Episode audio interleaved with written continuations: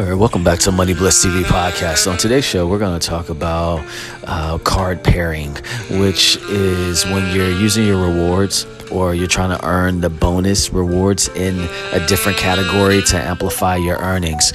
And card pairing is used a lot for credit card hacks when you're trying to get the most out of that credit card, especially if it's a business.